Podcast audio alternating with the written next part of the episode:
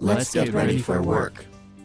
Powered by ACT, Ready for Work brings you the best and brightest in workforce development and career education with trends, innovation, and action steps you can take to help your region's workforce reach its highest potential. Hello, Jasen Jones here. Now, let's get ready for work. And for 30 years or so, we've ignored and even disparaged those kind of jobs and disabled that infrastructure for those jobs. And now we're in trouble we're feeling the pinch there from that misalignment. On episode 9 of Ready for Work, we are joined by Dr. Jeff McCord, the new commissioner for Tennessee's Department of Labor and Workforce Development. Jeff recently transitioned from his role with Northeast State Community College to lead Tennessee's public workforce system. Jeff offers insights on the current condition of alignment for education and workforce, why it's important, and tips to close the gaps. We'll also hear from Jeff about the success of work ready communities in Northeast Tennessee as the ideal model to improve education and workforce alignment for success at all levels. Toward the end of our time together, we'll take a quick peek at ACT's policy platform recommendations for both workforce development and career technical education. Jeff, thank you for joining us on Ready for Work. What is the silver bullet to align education and workforce, and why is this so important to Tennessee's future? Well, I heard somebody say, as you know, there's no silver bullet, there's silver buckshot maybe. And so the pattern has to spread and there has to be more than one good answer to questions that we have. But first and foremost, relative to that alignment in Tennessee, we have a business problem. And that issue is we can't find people to run our business. And that becomes competitive disadvantage. It becomes a business continuity issue. It becomes all sorts of things that affect the prosperity of the individuals and organizations across the state. Primarily, you see that in skilled labor, skilled jobs, technical jobs. And for 30 years or so, we've ignored and even disparaged those kind of jobs and disabled that infrastructure for those jobs. And now we're in trouble.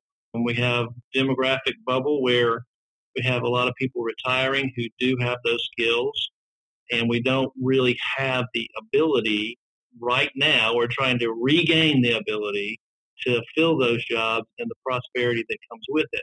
And the reason we don't is because of misalignment. We had a misalignment for a long time, and now we're we're feeling the pinch there from that misalignment in one aspect, it's a biz, it's just simply a business need. There's a, a need to invest and try to solve that issue.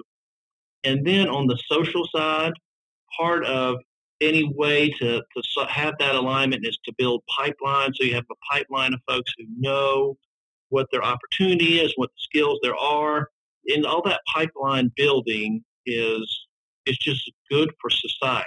And so we talk a lot about reentry programs for people who are incarcerated, but a strong pipeline is a pre-entry program. So you get young people involved and with purpose and understanding that they can do what they're good at, and all kinds of good things happen and fewer bad things happen. And so as a state, we have a business issue that has really positive social impacts if we solve that business issue. So it's almost like a double bottom line that we can go after and see if we can't solve. From the perspective of your new role, Jeff, what challenges are most common with this alignment and what tips do you offer for others in similar roles?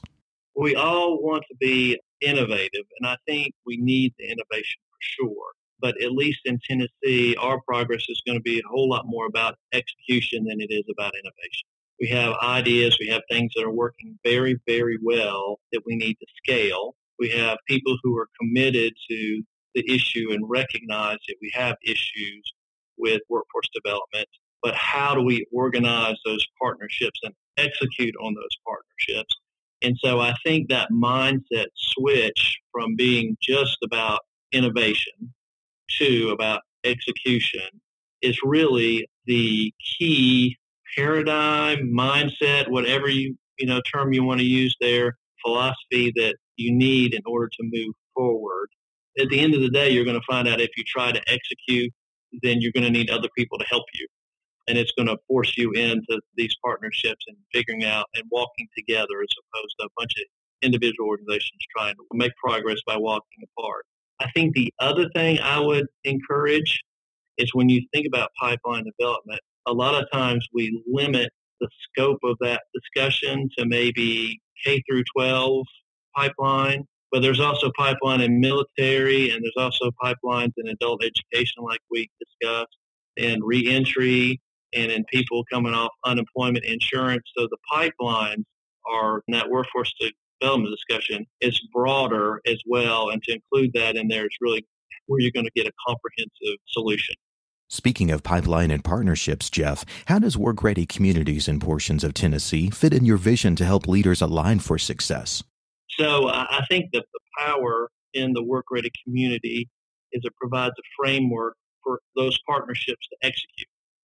By definition, you have to have those partners come together and you have a purpose that you're trying to achieve and you can measure that purpose. It allows you to exercise partnerships in addition to being valuable for current employers to have that pipeline and for economic developers to see that commitment, really the secret sauce and the good thing about work ready communities, I believe, is that it teaches people how to do this, how to work together, how to have those conversations where you can say, I'm not sure what that means because I have a different language that I'm speaking inside my own organization. So I think it provides a framework to start practicing that a lot. Apprenticeship is an increasingly popular approach to deliver skills to workers and get them employed quickly. Jeff, what can you tell us about apprenticeship growth active in Tennessee and what the future holds? One of the misnomers, I think, is that apprenticeships are quick. Typically, to get to a journeyman level, there's many occupations that'll take four years.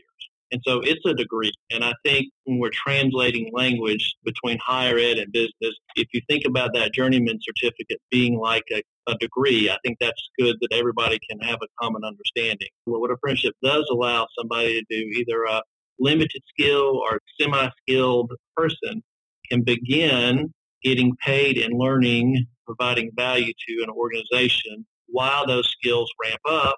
And when those skills ramp up, you get paid more. And so it's good for both the business and the individual for that apprenticeship. And once you become a journeyman, then of course you're at that highest wage and, and there's a lot of high wage jobs for fully accredited apprentices across the state. And of course that credential is good nationally. We are in the process of putting together our strategy. We announced some investment by USDOL in that strategy here just this week. And we'll have folks on the ground who can help both businesses and our higher ed institutions become sponsors of apprenticeships. And in the higher ed sector, they can become group sponsors so that multiple employers can participate with a particular community college or technical college. The smaller employers have the ability to participate in those. Um, the larger ones may have scale to have an in-house program, but the smaller ones may not. And so this is a solution that worked very well in Northeast Tennessee. And so we feel like it could work across the state as well. Jeff, so our listeners get to know you and your context better. What is your vision for Tennessee? Well, so I, I will just this. First of all, great place to live, quality of life, lots of opportunities from your own economic and personal prosperity standpoint. And we're committed to being the best workforce development system in the country. We have a governor fully supportive of that and we have resources aligned to help make that happen. And so, if you're an individual looking for an opportunity, or you're a business or industry looking for a really good place to grow and become part of the community, Tennessee is definitely the place for you. Jeff, you have a strong track record of success at Northeast State Community College. How has that experience prepared you for leading Tennessee's workforce system? Absolutely. Very briefly, three major roles at Northeast State. The first was responsibility for our largest offsite campus. So about 3,000 students, including in that campus was a higher ed center, medical professions building, automotive technology, and something called the Regional Center for Advanced Manufacturing, which has a national reputation for, for the work that it does. Underneath all of that stuff, it just would not happen without partnerships. So that's the first thing. The second role was responsibility for all the adult education, or GED is what you might know it as, the high school equivalency for the region. And so in Tennessee, we have about half a million of people of working age without a high school diploma. And then the last big bucket was something we call workforce services. So moving individuals and industry, developing the workforce so individuals have opportunity. The business and industry have the people they need to be able to function and compete in the marketplace. That work was a lot of the on the ground level work that we now try to facilitate across the state. But I will say before that, I spent oh, 20 years or so in the private sector, most of that with the Fortune 300 company. And so being able to come into higher education and unlock the mysteries maybe that education had toward industry and vice versa. One of those things I think is, is especially in higher education that we might not understand is that business and industry has educational systems within their walls. And so how do we as education integrate into those systems so that we can have opportunities and cut down on the misunderstandings and all that sort of thing between those two systems. So bringing all that experience here, uh, you, some people would call it diversity experience. Some people would call it he can't keep a job. Either one of those two, it's certainly helpful to understand the different voices around the table, having walked in those shoes for Tennessee has a lot to celebrate, and we're looking forward to showcasing that success at the upcoming ACT Workforce Summit. Jeff, can you give us a quick preview of your keynote address planned for the summit? As we talk about workforce, what problem are we trying to solve? And then why it's worth solving. We'll, spend some time doing that. And then ideas about who might need to be at the table to help solve it. And then we'll talk some about Tennessee's approach as a benchmark or just a place to hang other ideas off. And then we might tell a few stories as well. We want to be a little bit lively so that people maybe will stay and listen. So that's always helpful. That's pretty much the format that we'll go. And I'm really, really looking forward to being there. Dr. Jeff McCord is Commissioner for Tennessee's Department of Labor and Workforce Development. Jeff's advice on the alignment of education and workforce is helpful in any state to close skill gaps and seize opportunities. For more on Jeff's work, check out the upcoming ACT Workforce Summit. You can view the agenda and other registration details online at act.org forward slash workforce summit. Through its partnerships, research, and vast amounts of data, ACT provides articulated policy recommendations in the four areas of K 12 education, higher education, career tech ed, and workforce development. The Career and Technical Education platform has three main themes ensure that CTE programs commit to and promote quality, bolster efforts that support student participation in and access to CTE programs, and third, develop state and local CTE systems that are flexible, responsive to feedback, and accountable. In the workforce development space, the first theme of ACT's platform is to incorporate foundational skill development from literacy to teamwork to critical thinking into education and training programs. Ensure that workforce training and development systems are flexible and responsive to help individuals navigate a changing economy. And lastly, put employers at the forefront of ensuring that the workforce evolves to meet industry demands. You'll find links in the show notes of today's episode for ACT's public policy platforms. Each theme has specific recommendations and examples of best practices that advance the platforms. One of the fastest growing workforce strategies across the states is work based learning. Federal and state leaders prioritize apprenticeship and other work based learning initiatives in grant funding and program operations. Don't forget, ACT is ready to partner with apprenticeship programs of all shapes and sizes. Through job analysis, WorkKeys assessments, curriculum, and more, ACT's suite of workforce solutions brings powerful results to your work based learning and apprenticeship strategies.